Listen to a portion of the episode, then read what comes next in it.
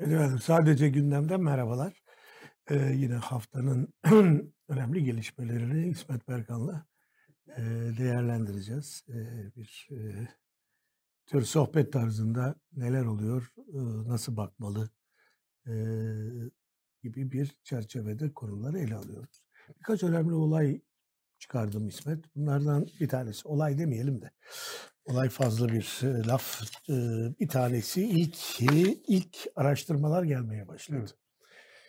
Eee, bunlar 29'unda 30'unda aralığın sahaya çıkmış. Dolayısıyla o kur krizinin ve enflasyonun ilk sert etkilerinin sonrasında yapıldığını varsayacağımız anketler.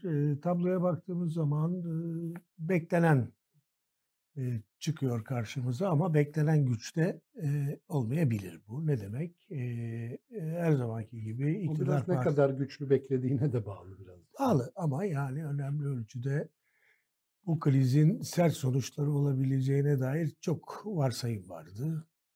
Eee, öyle olmadığı anlaşılıyor. Yani evet iktidar oy kaybetmiş yine. Kaybediyor. Erozyon zaten uzun süredir var. O erozyon devam ediyor. İktidar bloğuyla eee, muhalefet bloğu arasındaki puan farkı çeşitli anket gruplarına göre eee, değişik ama 3-4 puan gibi gözüküyor. Mesela Metropol'ün anketine baktım. Kararsızlar dağıtılmadan 4 puanlık milletle Cumhur arasında bir fark var. Dağıtılırsa 3 puana iniyor ya da tersi şimdi yanlış söylemeyeyim. Eee, ama eee, denge yine bıçak sırtı. Eee, eğilim bir tarafın güçlenmesi üstüne. Bir başka haber eee, dün okudum. 21 araştırma şirketinin yaptığı 103 anketin ortalama sonuçlarını çıkarmışlar. Eee, AK Parti'de bir 6 puanlık gerileme var. Fena değil, kuvvetli bir gerileme. Buna karşılık ııı, İyi Parti ve CHP'deki oy artışı 2'nin ö ötesine geçmiş değil. Yani bir tarafta erozyon var ama büyük bir denge oynaması yok. Nasıl değerlendirmek lazım? Tabii burada pek çok şey söyleyebiliriz. Anketlerin kendisi ne kadar gerçekçidir, inanılır. Eee, İbrahim Kiraz da zannediyorum bugün benzer bir yazı yazmış. Eee, ikincisi krizin sonuçları tam hissedildi mi, edilmedi mi? Anketleri buna göre mi değerlendirmek lazım? Yoksa bu kriz AK Parti'nin ya da iktidar seçmeni tarafından farklı bir şekilde mi algılanacak? Eee, etkileri bazı kesimlerde özellikle muhalefette beklendiği gibi olmayacak mı? Şimdi önce bence yani anketlerin kendisinden başlayalım. Ee, bu hepimiz biliyoruz ki bu çalışmaların pek çoğu e, telefonla yapılıyor. Yüz yüze yapılan çalışma sayısı az, görece az. Ee, yüz yüze yapılan çalışmalar üzerinde de bir baskı ihtimali bir hafta on gündür belirmiş durumda. Baskı Tokat- derken? Tokat'ta ve başka bir şehirde daha anketçileri polisler gözaltına aldı. Kamuoyu yoklamasına giden eee, kişileri polisler gözaltına aldı. Eee, bir bunu hep göz önünde bulundurmak lazım. Yani anketlerin yöntem olarak bir problemi var. Bu problemi aşmalarına da devletimiz yardımcı olmuyor. Tam tersine köstek oluyor. Eee, o yüzden ma- manzarayı yeterince doğru ve iyi göremiyor olabiliriz. Ya da Yansıtamıyor olabilirler. Evet. Göremiyor olabiliriz. Bu bir. İkincisi genel olarak şu izlenim artık herkes tarafından neredeyse kabul görmüş durumda. Cumhur İttifakı yani AK Parti artı MHP artı BBP üçlüsünün toplam oyu epey bir zamandan beri, son 8-10 aydan beri e, bu üçlünün toplam oyu mecliste bir çoğunluk oluşturmaya yeterli değil. Yani 300'ün üzerinde milletvekili çıkartmaya yeterli bir oyları yok artık. En genel anlamda HDP'yi de içine katarak muhalefet cephesinin oyu da bir hayli yüksek HDP'yi Hı de hı. içine katarak. Parlamento seçimleri Parlamento seçimi, Cumhurbaşkanlığı seçimi tamamen ayrı bir ayrı bir spor dalı. Ee, onun için şimdi parlamentoda yani parti toplamlarından, cumhurdan vesaireden söz edince parlamento seçiminden söz ediyoruz. Şimdi burada Cumhur İttifakı meclisteki çoğunluğunu kaybediyor. Bu tamam. Bunu elde var bir diye bir kenara koysak bile yerine bir çoğunluk geliyor mu? Bu konu soru işaretleriyle. Ee, sen de bugün bir miktar yazmışsın bunu. HDP'nin sistem içindeki kilit rolü sistemin iki buçuğuncu partisi olarak e, yani Cumhur'u bir parti, milleti bir parti kabul ediyorum. E, buçuk Evet. parti diye kabul ediyorum. İki buçuğuncu partisi olarak sistemin bir hayli önemi artmış durumda. E, iktidar denklemlerinde, meclis içi denklemlerde e, HDP'siz hareket etmek çok kolay olmayabilir. Ya da HDP'nin toplu halde bir yönde hareket ettiği zaman hareket ettiği yön hep belirleyici olacak. Öyle diyelim. E, azınlıkta kalan tarafın yanında da yani diyelim ki Cumhur'la birlikte hareket etmeye kalkarsa gelecek dönemde HDP bazı konularda e, Millet İttifakı'nın yapmak istediği yasa değişiklikleri yapılamaz ya da tam tersi olabilir. Yani HDP'nin kilit ve anahtar rolü e, önemli hale geliyor. Bu HDP konusu Türk siyasetinin konuşulmaktan kaçınılan bir konusu ama siz istediğiniz kadar kafanızı kumun altına gömün ya da pislikleri halının altına süpürün. O orada durmaya devam ediyor. Odada bir fil var ve o fili daha ne kadar süre Türk siyaseti görmezden gelecek bunu bilmiyorum. Bu ikinci gözlemim. Üçüncü gözlemim şu.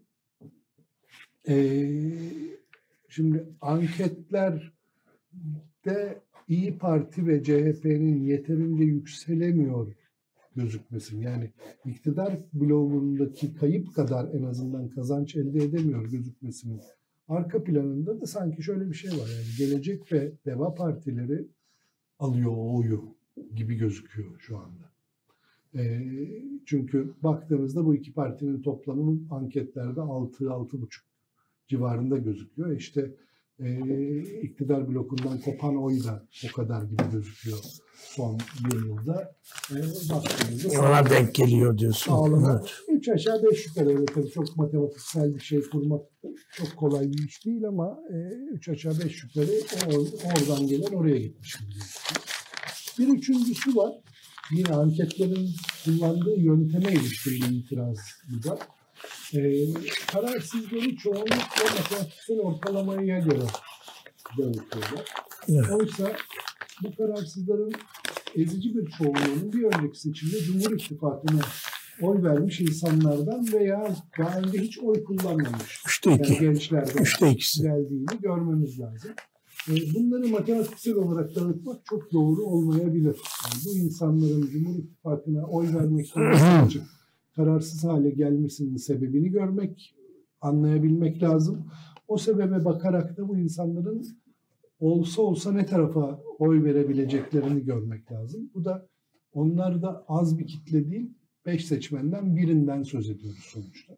Ha, bazıları şöyle bir bahane ya da şöyle bir şeyle e, bu durumu meşrulaştırmaya çalışıyorlar. Ya kardeşim Türkiye'de seçimlere katılım zaten 83-85 seviyesinde oluyor. Yani %16, 15-16 gibi bir kesim zaten seçime katılmıyor. Bunları da öyle kabul edebiliriz diyenler de var. Ben eee, onlar gibi düşünmüyorum açıkçası. Yani bu seçime katılmayacağım, oy vermeyeceğim diyen kategoriyle ben henüz kararımı vermedim diyen kategori arasında bir fark olduğunu Düşünüyorsun. E, budur. Peki yani ben de benzer e, kanaatlerim var. Belki bazı nüanslar var. Yani bir kere tabii bu kamuoyu araştırmalarının iki tür sorunu var. Birincisi hep olan bir sorun. Bu sorun e, neyi yansıtıyorlar? Doğru yapılsalar bile e, seçim anında yapılan yani seçimlerden bir hafta, on gün, bir ay önce yapılan anketler doğruyu yansıtır. Nitekim bununla ilgili pek çok deney var elimizde. Evet. Fakat seçimlerden bir yıl, bir buçuk yıl önce yapılan anketlerin e, neyi yansıttığı hakkında epey e, tartışma var. Çünkü sadece değişecek, ileride değişme ihtimali var anlamında değil. Ee, sadece siyasi partilerden hangisini tercih edeceğine dair insanların bir kategorizasyon yaparken yine bunu siyasi partiler bazında yapmak. Ee, öyledir. Alt katmanlar ya e, yaştır, ya kadındır, ya kenttir, ya kazandığı paradır ya da siyasi partidir. Dolayısıyla doğru bir e, sosyolojik gözlem diyelim toplumla ilgili. O toplumun değişim e, unsurları ve e, yeni tabakalaşmasıyla ilgili tabii kamuoyu araştırmalarına daha çok yansıyabilse muhtemelen daha doğru neticeler alınır diye düşünüyorum ve ben bunun yansımadığı kanaatindeyim. Yani ben Türkiye'nin son 10-15-20 yılda hangi açıdan açıklarsanız açıklayın. İster bir sosyalist olarak, ister bir sosyal demokrat olarak, ister bir liberal olarak mutlaka bir değişimi tarif edersiniz. Şimdi bir, bir sorun bu. Diğer sorun tabii senin söylediğin sorun. Yani bunlar telefonla yapılıyorlar. Telefonla ne kadar ciddi sonuçlar alınıyor, alınmıyor. Bu da bir ayrı tartışma. Fakat şöyle bir şey var bunları tersten doğrulayan. Bütün araştırmalar böyle yapılıyor ve yüzde sekseni benzer sonuçlar veriyor. Şimdi böyle olduğu zaman bir doğrudan yani evet, bir, bir, bir genel bir, bir trend bir trendten bahsedebiliriz. Bu trend nedir? Bu trend bize bence iki tane şey söylüyor. Bir, biri kaybediyor, iktidar tarafı kaybediyor, diğer taraf e, güçleniyor. Ama ikinci şey bunlar arasındaki denge çok bıçak sırtı bir denge olmaya devam ediyor. Bu ister 3 puan olsun ister 6 puan olsun. Belki yani üçüncü... Kaybedeni belli kazananı belirsiz demek belki. Belki. Evet fena değil bu benzetme. Güzel bir şey. Ee, bir de üçüncü faktörü belki eklemek lazım. Yani Türkiye'deki bir temel siyasal sorun, Kürt sorunu, Güneydoğu sorunu, HDP sorunu, terör sorunu. Adını nasıl adlandırırsanız adlandırın. Bugün bir asayiş sorunu olmaktan, dar bir siyasi sorun olmaktan çıkıp bir sosyolojik sorun haline, hatta seçmen dokusunu belirleyen bir sorun haline gelmiş durumda ve Türkiye'yi e, hem kilitleme hem e, ana istikametini siyasi tercihler açısından ya da iktidar tercihleri açısından seçmen babında söylüyorum belirleme gücüne gelmiş durumda. Şimdi anketlerle ilgili söylenmesi gereken ilk şeyin bu olduğunu düşünüyorum. İkinci husus şu. Ee, bunu hep tartışıyoruz bu programda. Bir kez daha yinelemek isterim. Ee, şunu da söyleyeyim önce. Bunlar böyle çok sert ve keskin görüşler değil dile getirecekleri. Bunlar hipotetik görüşler. Ee, beklenti genel olarak siyasi iktidarın performansıyla seçmen davranışı arasında bir korelasyon olmasıdır. Bundan tabii bir şey de yok. Yani batırırsanız ülkeyi e, bunu, bir ceza görürsünüz. ceza görürsünüz. Yani demokrasi de birazcık bunu tarif eder. E, peki bu hangi kriterlere göre olur, nasıl olur sorusu tabii ülkeden ülkeye değişebilir. Fakat bazı ülkelere geldiğimiz zaman e, aidiyet dediğimiz mesele o kadar belirleyici. Yani belli bir gruba, belli bir kültüre, e, belli bir geleneğe ait olma o kadar belirleyici olabiliyor ki zaman zaman e, bireysel çıkarların ötesine geçebiliyor. Bunun tabii telafi mekanizmaları da var. Oralarda oluşan grupların iç kaynak yaratımı ya da iktidardan gelen kaynak yaratımı bu kaynakların dağıtılmasının bir telafi edici yönü de var. Bu kaynak sadece maddi kaynak değil. Hı. Aynı zamanda simgesel kaynaklar ya da güç kaynakları. Şimdi bunları dikkate aldığımız zaman ben ana hatlarıyla bu anketleri veri alırsak yani doğru kabul edersek şunu görüyorum. Mevcut ortaya çıkan erozyon son krizden çok devam etmekte olan bir e, erozyonun devamı. Ee, şimdi burada mesela kararsızlar çok ilginç bir şekilde karşımıza çıkıyorlar. En son metropol anketinde kararsızlar zannediyorum 9.9 artı 11.1 yani protesto edeceğim, hiç seçime gitmeyeceğim diyenleri yüzde on civarında ölçmüş. E bunlar bizde zaten hep yüzde on civarındadır. Hatta biraz daha fazladır. E, geriye ne kalıyor? Yüzde on 11-12 civarında bir gerçek kararsız kalıyor. Bunlar tam da senin söylediğin gibi eski şey seçmenleri, iktidar seçmenleri. Evet. Üçte iki oranında bildiğim kadar. Şimdi burada da iki tane kocaman sorun var karşımızda. Nasıl yorumlamak lazım bu kararsızları? Bunlar AK Parti'den, MHP'den kopmuş adamlar mı? Yoksa bir eşiği atlayıp muhalefete geçememiş adamlar mı? Yani hangi sokak yakın? Geri dönüş sokağı mı yakın? Karşı caddeye geniş sokağı mı yakın? Bu soruyu bilmiyoruz. Cevabını bil, bilmiyoruz. Yani varsayabiliriz, e, fikir yürütebiliriz, bilmiyoruz. Ee, bu oran pek değişmiş değil. Yani son e, bu olaylardan sonra bir miktar daha artsa bir takım yorumlar yapabiliriz ama bu oranın çok değişmediğini düşünüyorum ve bunu şeyle bağlamak istiyorum. Sonra başka bir konuya doğru hareket edelim çünkü çok ilerlemek de buradan mümkün değil. Erdoğan'ın yaptığı çeşitli konuşmalar dün müydü? Önceki gün meclis grubunda bir kez daha. Dün. Ee, salı değil mi? Dün. Yok yok dün konuştuk çocuk. Peki. Meclis grubunda yaptığı konuşma e, bir kez daha e, ekonomik politikalarını ya da ekonomik durumu açıklayıcı, izah edici bir konuşma. E, ekonomik durumu dünya kriziyle ilişkilendiriyor. Yani başka yerlerde de var bu. Biraz fazla oldu. Bunu halledeceğiz. Ee, ekonomik politikalarla ilgili de açık bir şekilde enflasyonist politikalar vaadi var. Yani enflasyonu düşüreceğiz. Düşüremezsek eğer her üç ayda bir Siz, sizi rahatlatacağız. Sizi rahatlatacağız. Şimdi bu bu döngü yürür mü? kimisine göre yürümez. Ee, kimisine göre pek çok örnekte olduğu gibi Arjantin'de, Brezilya'da zamanında bir miktar yürüyebilir. Yani iyi sonuç verme değil de zaman kazanma açısından. Böyle olduğu oranda da Tayyip Erdoğan'ın o e, Kurtuluş Savaşı, milliyetçilik, yeni ekonomi model vesaire vesaire söyleminin tutma ihtimali biraz daha fazla. Benim kanaatim bu e, ve o da bunun üstünde duruyor ama e, dediğim gibi e, Mart ayı gelir. E, Mart ayındaki beklentiler biraz o yönde. Hem FED açıklamaları e, bakımından, faiz bakımından hem Türkiye'nin kuvvetli bir borç ödemesi var. O bakımdan e, bunları göreceğiz ama şu anda bence denge bozulmuş görünmüyor. Yani dengeden ne kastettiğine bağlı bir kere. Yani iki, iki blok arasındaki dengeden bahsediyorum. Yani şunu hiç unutmamak lazım. Bu iki bloktan biri Cumhur İttifakı bu yola yüzde 60 civarında bir potansiyel oyla çıktı. Abarttın. Öyleydi.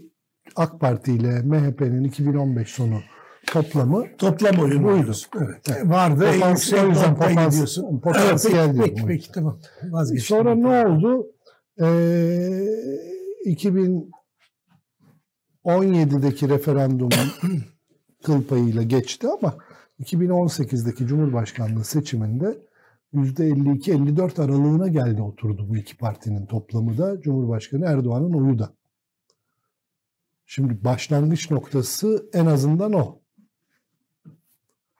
Yani %60 hadi kabul etmesek bile %52-54 aralığından bugün nereye düşmüş? iki partinin toplamı %40'ın birazcık altında gözüküyor. İşte deminden beri konuştuğumuz anketlerde. Kayıp dehşet verici aslında. Onlar açısından bakıldığında yani %54'ten %40'a düşmek çok büyük bir düşüş. Çok yüksek. Büyük bir düşüş. Üstelik bu düşüş durmuş da değil.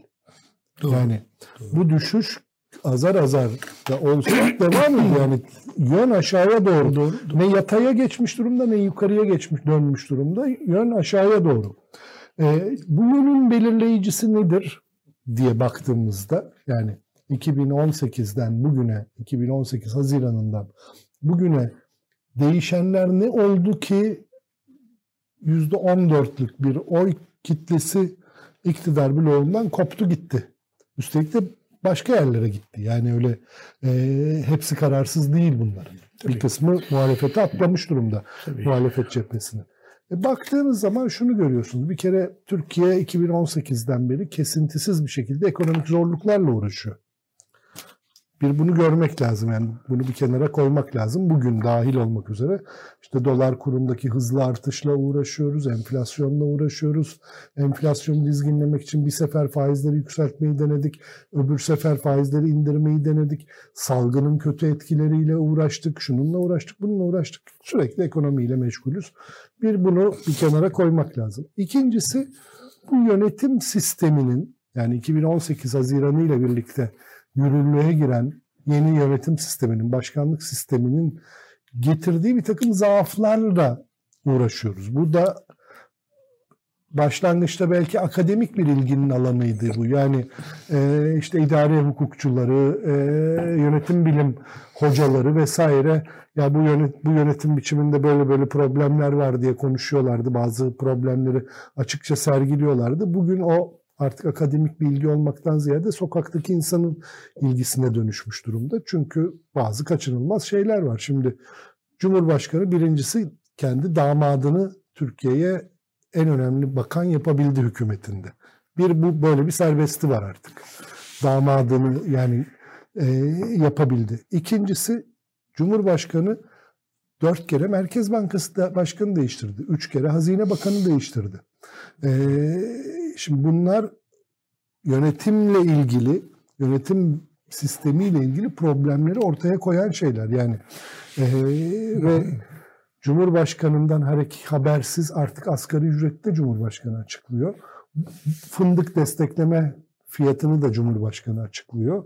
Milli ee, takım antrenörünü de o seçiyor. Neredeyse. Neredeyse tamam. değil öyle bu, oldu en son. Bu yani bu böyle göz, gözle görülür bir şey bu. İnsan arasında da konuşulan bir şeye dönüşmüş durumda bu. Ee, bu da zannediyorum o düşüşte arka planda etkisi olan bir şey. Ee, ve her şeyin hesabını kendisi vermek istediği gibi vatandaş da kendisine sormak istiyor Cumhurbaşkanı. Bu da bu da önemli bir şey. O yüzden de zaten bir başka başından beri konuşmadığımız bir başka anket sonucu daha var. Yani nasıl Cumhur İttifakı'nın oy oranı %54'lerden %40 sınırına indiyse Cumhurbaşkanının şahsi oy oranı da ki her zaman kendi oyu Cumhurbaşkanının AK Parti oyundan daha fazlaydı. E, o da anketlere baktığınızda yüzde 40 hatta altında gösteren anketler var. var. E, o da düşmüş durumda. Bu bunlar tesadüf olamaz yani bunlar yok. E, bir temenniden ibaret de olamaz bunlar. Kaldı ki Cumhurbaşkanının söylemini izliyoruz. Özellikle de son birkaç haftadır ama daha uzun, uzun daha uzun geçmişe dönmek de mümkün. Sürekli savunmada. Dünkü konuşma da savunma konuşması aslında. Yani işte meşhur bir laf vardır e, Winston Churchill'e atfedilir hiçbir mazeret başarının yerini tutamaz diye. E, Cumhurbaşkanı da sürekli mazeret anlatıyor. İşte uluslararası güçlerden söz ediyor, salgından söz ediyor, ondan söz ediyor, bundan söz ediyor. Ekonomik zorluklarla ilgili olarak. E, sonra da benim çok yani bir karar gibi algılamadığım şeyleri de söylüyor. Yani o zaman sizi ezdirmeyiz. Onlar bence temenni mahiyetinde sözler. Çünkü gün oraya geldiğinde ne yapacağını bilmiyoruz. Memur maaşlarından biliyoruz bunu. Yani başkasının kesesinden, işverenlerin kesesinden asgari ücrete zam yapabiliyor Cumhurbaşkanı ama devlet bütçesini bozmaya geldiğinde sıra bütçe dengelerini ortadan kaldırmak eli eli daha titrek oluyor orada. E, o bakımdan e, şimdi işte zaman kazanmaktan söz ediliyor ama burada bir stratejisizlik ve başıboşluk da olduğu için Cumhurbaşkanı cephesinde yani 2023'te mi yapsın seçimi daha önce bir zamanda mı yapsın? Bence kendi kafasında 2023'e kadar gidebilmek istiyor ama kafasının bir yerinde daha önce de yapma ihtimali var. Ee, o yüzden de yani zaman kazanmak ama ne kadar zaman kazanmaktan söz ediyoruz ve zaman kazanmaya ne zaman başlamalı? Yani bir buçuk yıl sonrayı hedefliyorsak eğer zaman kazanmaya belki bundan 7-8 ay sonra başlaması lazım. Ama zaman, zaman kazanmaya Şubat ayında başlayacaksa ya da Mart sonunda başlayacaksa e, o kazandığı zaman onu Haziran 2023'e kadar eriştiremeyebilir. Yani hmm. bir hiper enflasyonla %100'ün üstüne çıkmış enflasyon rakamlarıyla seçim günü karşı karşıya kalabilir. Onun zararı çok daha büyük olur bugün bugün uğrayacağı zarara göre çok daha büyük zarara uğrar. O yüzden yani bunu ve işte bir meşhur Polonyalı e, sosyologdan çalıntı yaparak söyleyeyim. E, likit durumlar diyor Cumhurbaşkanı açısından da bu şu an kendi geleceğiyle ilgili bütün siyasi kararlar son derece akışkan, son derece likit durumda. Böyle içinde girdiği kabın şeklini alacak ama henüz bir kap da belirlemiş değil. E, o yüzden böyle bir e, bir bekleme döneminde işte Hatemete'nin ifadesiyle aslında Cumhurbaşkanı'nın bu bekleme dönemi ta 2019'un Mart ayından beri devam ediyor. Yani çok uzun bir bekleyiş döneminde Cumhurbaşkanı. Evet. Ee, oraya mı gitsin, buraya mı gitsin bu kararı verebilmiş değil henüz daha. Evet yani e, şimdi ben Cumhurbaşkanı böyle mi akıl yürütüyor çok emin değilim. Böyle akıl yürütseydi zaten muhtemelen e, Türkiye ile ilgili Yo, yo, bence de. adımlar böyle olmazdı. E, ben şuna katılıyorum. Evet bir erozyon tabii var ama şunun altını hep çizerim yıllardır. Bu zamanında Refah Partisi'ne karşı e, da e, diğer siyasi partilerin birleşmesi, onların e, toplamlarının, oy toplamlarının bu şekilde katlanacağı varsayımı e, üzerine kurulu bir şekilde ifade edilirdi. E, bugün de aynı tablo var. Şöyle söyleyeyim sana benzerlerin toplamı her zaman ayrı ayrı onların ayrı ayrı toplamından daha azdır. Evet.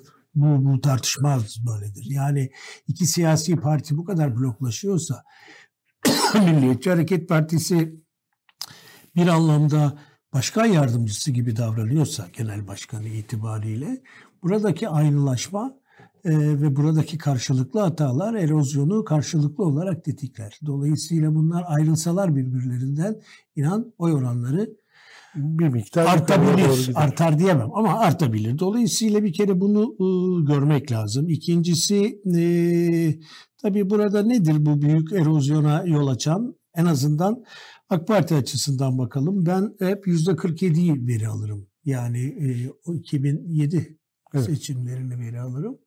E, Yüzde 10 puan civarında görüyorum. Yani son 10 yılda biraz daha fazla belki. E, çok kuvvetli bir oran tabii yüzde 10 oy kaybetmek. Ama şunu da unutmamak lazım. e, Yüzde 10 oy kaybetmeye rağmen hala yüzde 37, 35, 30 her neyse büyük bir blok orada durmakta. Bu kaybı e, pek çok faktörle açıklayabiliriz. Bir kere şahsileşme iktidarda çok önemli. Özellikle muhafazakar kesimin kimi bölümlerinin itirazı açısından önemli.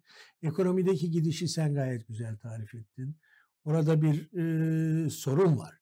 Yani e, 2010'dan itibaren başlayan belki e, yani 2008 krizini yine makul atlattı Türkiye. E, oradan itibaren başlayan bir sorun var. E, bu sorunun etkileri şimdi çok daha kuvvetli çıkmaya başlıyor. Bir de tabii adalet sistemi erozyonunu çok hafife almamak. Evet.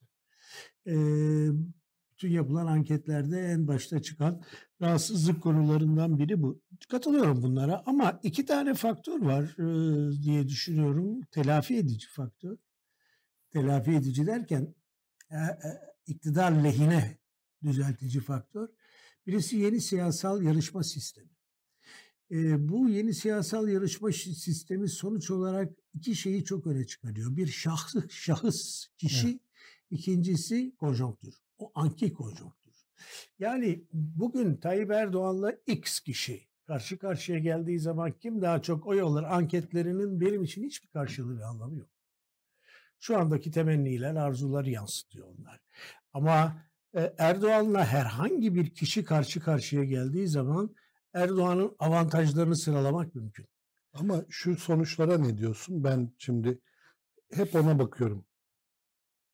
Popülaritesi azalıyor. Kesseniz, hayır damarımı kesseniz, beni kesseniz Erdoğan'a oy vermem diyen diyenler var. Ve bunların miktarı yüzde 65'lere vardı. çok inandırıcı gelmiyor. Hı. Yani çok yani inandırıcı olsa e, bu bu anket bu en azından günlük, anlık, anlık öfkeyi, kızgınlığı ifade ediyor. elbette tersi söylenebilir mi? Ve e, böyle de olabilir seçim sonuçlarında olmaz diye bir şey söylemiyorum. Ama şunun yanlış olduğu kanaatindeyim. Yani bu iş bitti kopuyor. Yok canım. Ve gidiyor. Böyle bir şey yok. Yani hala dengede olan bir şey. seçime de gerek kalmaz. Yani e, kalırdı. İki hareket, yine- iki hareket yapar. yani ama öyle bir duygu var. Yani şimdi muhalif, muhalif kesimde öyle bir duygu var. Yani iktidarın e, ben bence diyor insanlar başarısız. Ben bakıyorum başarısız. E, başarısız olduğuna göre tek kazanacak. Nokta. Yani ne yapıyoruz? Seçim saatini bekliyoruz. Seçim saatinde her şey değişecek. E, siyaset öyle değil. Yani e, seçmen karışık bir yaratık. Yani nasıl oy verecek? Nerede oy verecek? O an geldiği zaman Kılıçdaroğlu'ysa mesela aday ya bunun mezhebi mi diyecek? Demeyecek mi? Ya da başka biri aday olduğu zaman ya Türkiye'nin Kim bu büyüklüğü- adam mı diyecek? kim bu adam mı diyecek? Türkiye'nin büyüklüğü mü diyecek? Bunların hiçbirini bilmiyoruz. Dolayısıyla şahıs faktörünün ben e, oldukça önemli olduğunu düşünüyorum. Bir de o anki konjonktürün ne olacağı. Bu konuda da iktidar kabiliyetlidir.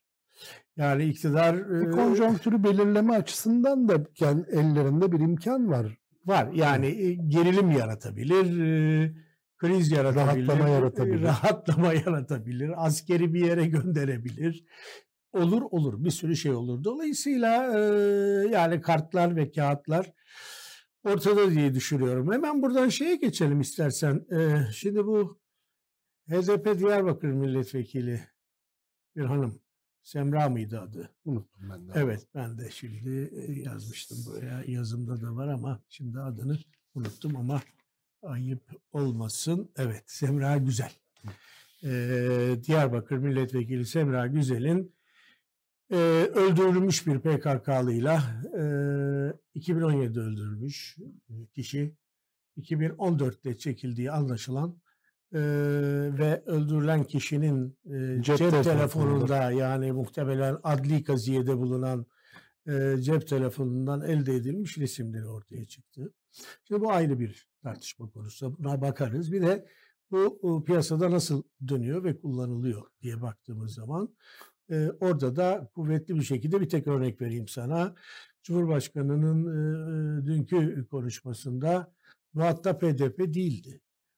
Muhatap Semra Güzel de değildi. Muhatap CHP'ydi. Evet. Yani CHP'ye işaret ederek sizin ortaklarınız, sizin adamlarınız tarzı bir e, açıklama yaptı. Hemen benim çok hızlı tabii her zaman olduğu gibi yazıyoruz bunu söylüyoruz da aklıma gelen tabii biraz önce konuştuk HDP ne kadar önemli seçim sisteminde bir HDP, HDP'yi kriminalize etmek, ona yaklaşma ihtimali olan herkesi parmak sallayarak e, tehdit etmek, milliyetçi reaksiyonu davet etmek tarzı bir e, hamle gibi bu gözüküyor. Zaten e, Öyle canım onun yani. yani ya gerek yok.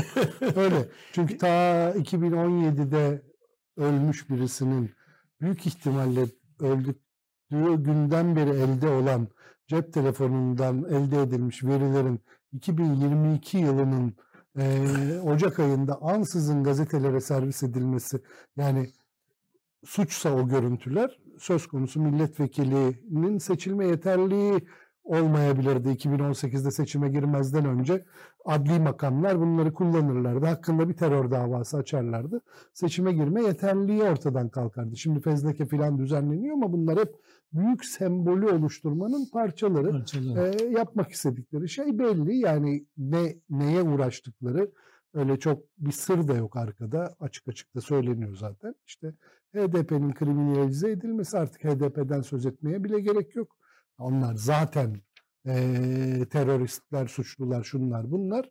E, ama e, onlarla bir de birlikte iş tutanlar var. Biz esas halkımıza onları şikayet ediyoruz'a kadar vardırdı kendi kafasında bu işi.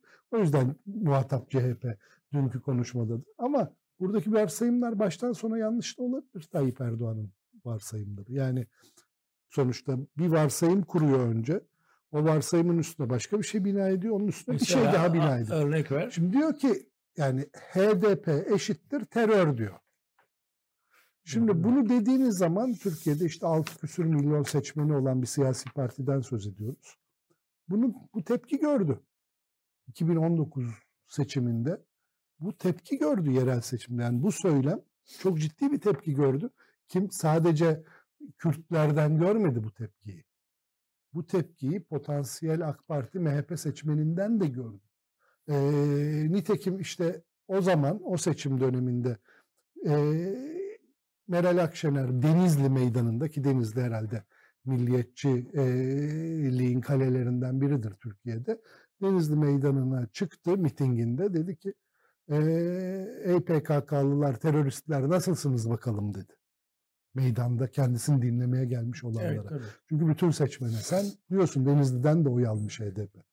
Şimdi bu, bu, bu tepki çekti. Dolayısıyla o varsayım 2015'te yerinde durduğu gibi bugün yerinde durmuyor olabilir. O zaman Hendek Savaşları vardı. PKK şehirlerde bombalar patlatıyordu, polisleri öldürüyordu. İnanılmaz bir terör dalgası altında yaşıyorduk biz 2015-16'da. Bugün or- orada değiliz. Dolayısıyla 2015'te yarattığı etkiyi bugün yaratmıyor olabilir o varsayım. Birincisi bunu bir kenara koyalım. E, ikincisi bu artık o kadar ne diyeyim kabak tadı veren bir propaganda çizgisine dönüştü ki bence kullanışlılığı da ortadan kalktı. Yani bir kere iki kere söylediğiniz zaman o söylediğiniz şey çok güçlü olabilir hakikaten işte e, biz yıllardır Türkiye'de bu konuyu tartışırız HDP ve onun öncülü olan bütün partiler için ya PKK ile aranıza mesafe koyun kardeşim. Bunu en makul insanlar bile bir noktada bunu söylemişlerdir bu partilere ilişkin olarak. Aranıza net bir şey yani kanlı eylemlerle aranıza net bir çizgi çizin.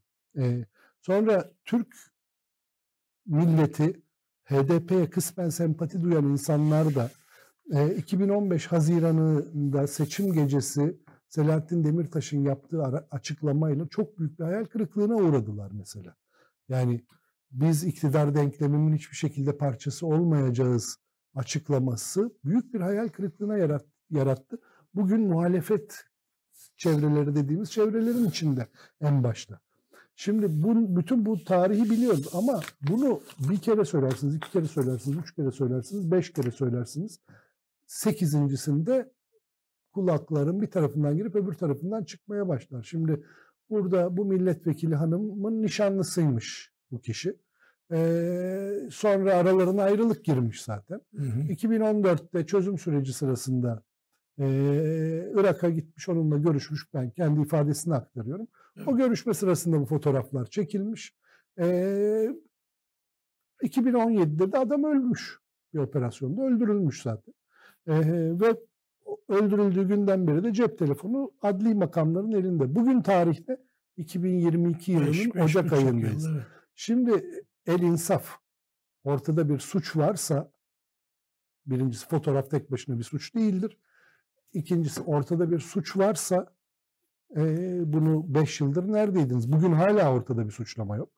Üçüncüsü bu utanç verici yani siyaseten kullanılabilir utanç verici bir fotoğrafsa eğer söz konusu milletvekili için onun adaylığı zamanında kullanılması gerekirdi. Öyle değil mi? Bugün Kesinlikle. değil ki onun günü. Biz ne fotoğraflar gördük o seçimde ve hemen seçimin ertesinde elinde Kalaşnikov'la havaya ateş eden HDP milletvekili adayları gördük biz. E, ve o utanç yetti onlara aday olamadılar bazıları. Adaylıktan geri çekildiler bazıları. Yani e, bu fotoğraf da belli ki iktidar güçlerinin elindeydi seçim öncesinde ama bu fotoğrafın işte Kalaşnikov'la havaya ateş eden bir kadınınki kadar etkili olmayacağını e, düşünüp kullanmadılar o zaman. Bugün kullanıyorlar. Bu da bu da sanki bir çaresizlik ifadesi gibi geliyor bana. Yani durduk yerde nereden çıktı şimdi yani bu bu kadın milletvekili neden birdenbire e, toplumun önüne atıldı? Ne yaptı? Bir şey mi yaptı? Yok öyle bir şey de yok. Yani çok sert bir açıklama yapar, bir, bir konuşma yapar, bir şey yapar filan da bu hanımla ilgili bir tartışma başlar. O tartışmanın ortasında da tak diye bir fotoğraf ortaya çıkıverir.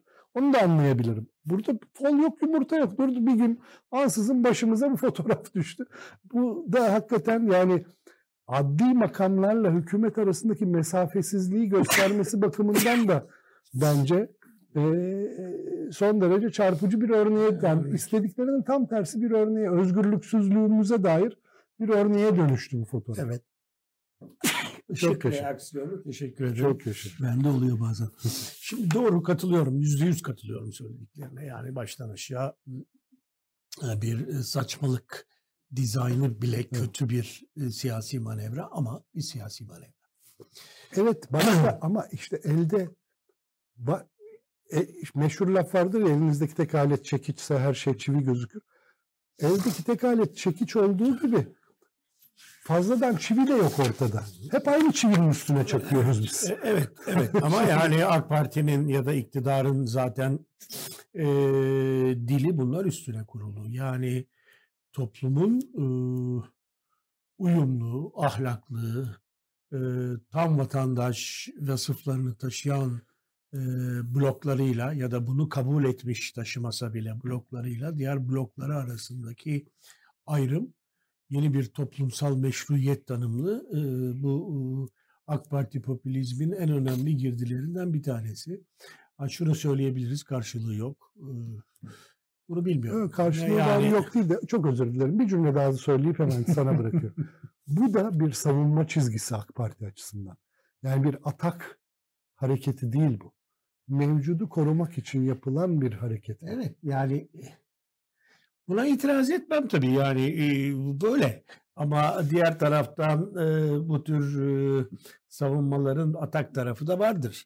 E, yani genel olarak e, Rakibi sakatlayabilirsiniz. rakibi sakatlarsın, Kendiniz gol atmasanız kon- bile. kontratağa kalkarsın yani futbol deyimleriyle konuşacak olursak. E, şimdi bunlar bir takım sinyaller veriyorlar. E, şimdi bu çok kötü bir örnek. Tam senin söylediğin nedenlerle 5-5,5 yıl önce e, e, olmuş bir hadise daha doğrusu ellerinde bulunan bir malzeme e, bugün bir anda e, piyasaya e, salınıyor ve buradan hareketle çok açık yine bir şekilde HDP ile ilişki kuracak muhalif partilerin e, alanının e, daraltılması sözüm ona hedefleniyor. Çünkü buradaki niyet çok açık. Kürt seçmenler HDP seçmeni önemli. HDP seçmeninin bölünmesi iktidar cenahının e, oy kazanması için bir vesile olarak onlar açısından görülüyor. Ama bununla birlikte şunu da dikkate almak lazım. Bu siyaset, bu tür manevralar bel altı hareketleri e, gitgide arttırıyor ve bunları güçlendiriyor. Yani işaret ettiği şey şu. Yarın öbür gün Kılıçdaroğlu aday olsa e, onun e, mezhebiyle ilgili, Alevilikle ilgili demek Tabii ki canım, Tayyip hiç- Erdoğan hiç sakınmadan Türkiye'nin en hassas e, alanını ki bu tarihin, Türk tarihinin değil, İslam tarihinin e, en hassas meselelerinden bunu çok rahat kaşıyabilir. Dolayısıyla Benim bir kaşıyacağından en ufak bir kuşkum yok. Tabii. Yani evet ben de aynı şeyi söylüyorum. Yani demek ki bu bölücülük meselesi yani bizden olanlar olmayanlar. Kürtler ve diğerleri bu açıkçası HDP'nin ötesinde Kürtler meselesine geliyor. Dolayısıyla bu istikamet eee, kuvvetlenecek ve Türk siyasetinin hareket alanı da yani hareket alanı derken eylem mekanizmalarının içerisinde böyle bir dosya artarak büyüyecek. Bunu şu iki tür açıklayabiliriz. E, Elinde imkan yok. e, Aciz durumunda ve bunlara daha çok sarılıyor. Evet bu da söylenebilir. Ama bu e, tersten de bakılıp zaten bu bu kişi Cumhurbaşkanı her zaman bunu yaptı. Yani e, açık toplumu temsil ettiği zamanlarda Kemalist ve e, asker güçleri karşısına aldı. Bu sefer başka güçleri karşısına alıyor. Yani kuvvetli bir kutuplaşma, gerginleşme e, politikası kadar insanların kafalarını e, karıştıracak da bir dizi girişimler bunlar. Şimdi sen gayet net açıklıyorsun. E, ben de sana katılıyorum. 14, 17, 2022. Acaba herkes bizim gibi mi düşünüyor? Yo, Bundan çok emin değilim. Dolayısıyla sonuç itibariyle baktığımız zaman bunun da bir e, karşılığı var. Şimdi bunun şey da bir satın alanı var. O, o, o fotoğraf benim açımdan bile önemli. Yani ben de baka kaldım fotoğrafa. Ama ya- Çok ya- es- çok eski bir fotoğraf olsa da olmasa da. E tamam işte, işte Ee, benim de tam söylemek istediğim şey şu. Bu tür söylemlerin bir e, karşılığı var. Bu tür söylemler sadece savunma söylemleri değil. O bir analizci için öyle. O sokaktaki insan için öyle mi ben bilmiyorum henüz. Muhtemelen bir kısmı için öyle, bir kısmı için öyle değil. Peki Bir kısmı için karşılığı ve ilerleme e, alanı var ve bu i- i- inan bana Cumhuriyet Halk Partisi'nin elini e, sıkıştıracaktır. Başka partilerin elini de sıkıştıracaktır. Geçen gün ben bir siyasi parti başkanıyla ismi lazım değil. E, bir, bir tür bir e, küçük toplantıya girdim. E, çok tedirginler hala HDP ile aynı yerde görünmekten, aynı masada olmaktan. Şimdi bu öyle bir e, paradoks yaratıyor ki hem ihtiyacınız var buna. Bu normalleşmeye demokrasi açısından da ihtiyacınız var. Oy açısından da ihtiyacınız var ama iktidarın bu dili sizi etkiliyor ve bunu açık açık söylüyorsunuz. Bunu yaparsak daha çok saldırırlar. Daha çok saldırırlarsa milliyetçi seçmen etkilenir endişesi e, açık ve ortada olan bir endişe. Bu sadece bizim analizimizle ilgili bir durum değil. Yani siyasi partilerin algılarıyla ilgili bir durum. Tamam işte onlar bunlar, da savunmaya sokuyor. Evet bunlar bunlar aynı zamanda saldırı araçları. Onları çünkü savunmaya itiyor. Ee, yani büyük bir sorun alanı diye düşünüyorum. Ya büyük bir sorun alanı olduğuna hiç hiç kuşku yok zaten de ben hala bunun e, kullanım geçerliğinin kaç yani kaç kişiyi etkilediği konusunu merak edenlerdenim. Yani Türkiye'de yani birilerinin e, siyasi davranışına bu söylenenlerin etki ettiğini hiçbir kuşkum yok da o birileri kaç kişi? Yüzde kaçtan söz ediyoruz? Birincisi bu. İkincisi şu, e, şimdi AK Parti e, 2015'te iki defa genel seçim yaptık biliyorsun. Haziran'daki seçimde AK Parti yüzde 42 civarında oy aldı. Ee, Kasım ayında tekraren yapılan seçimde de yüzde 49 oy aldı. Bu iki seçim arasındaki en temel oy farkı nereden geldi? Ee, Haziran'da yapılan seçime göre Kasım'da e, yaklaşık 3 milyon Kürt seçmen AK Parti'ye oy verdi. Hı. Kürtler kaçmıştı tamamen. Ee, bir miktarı geri döndü AK Parti'ye. O arada.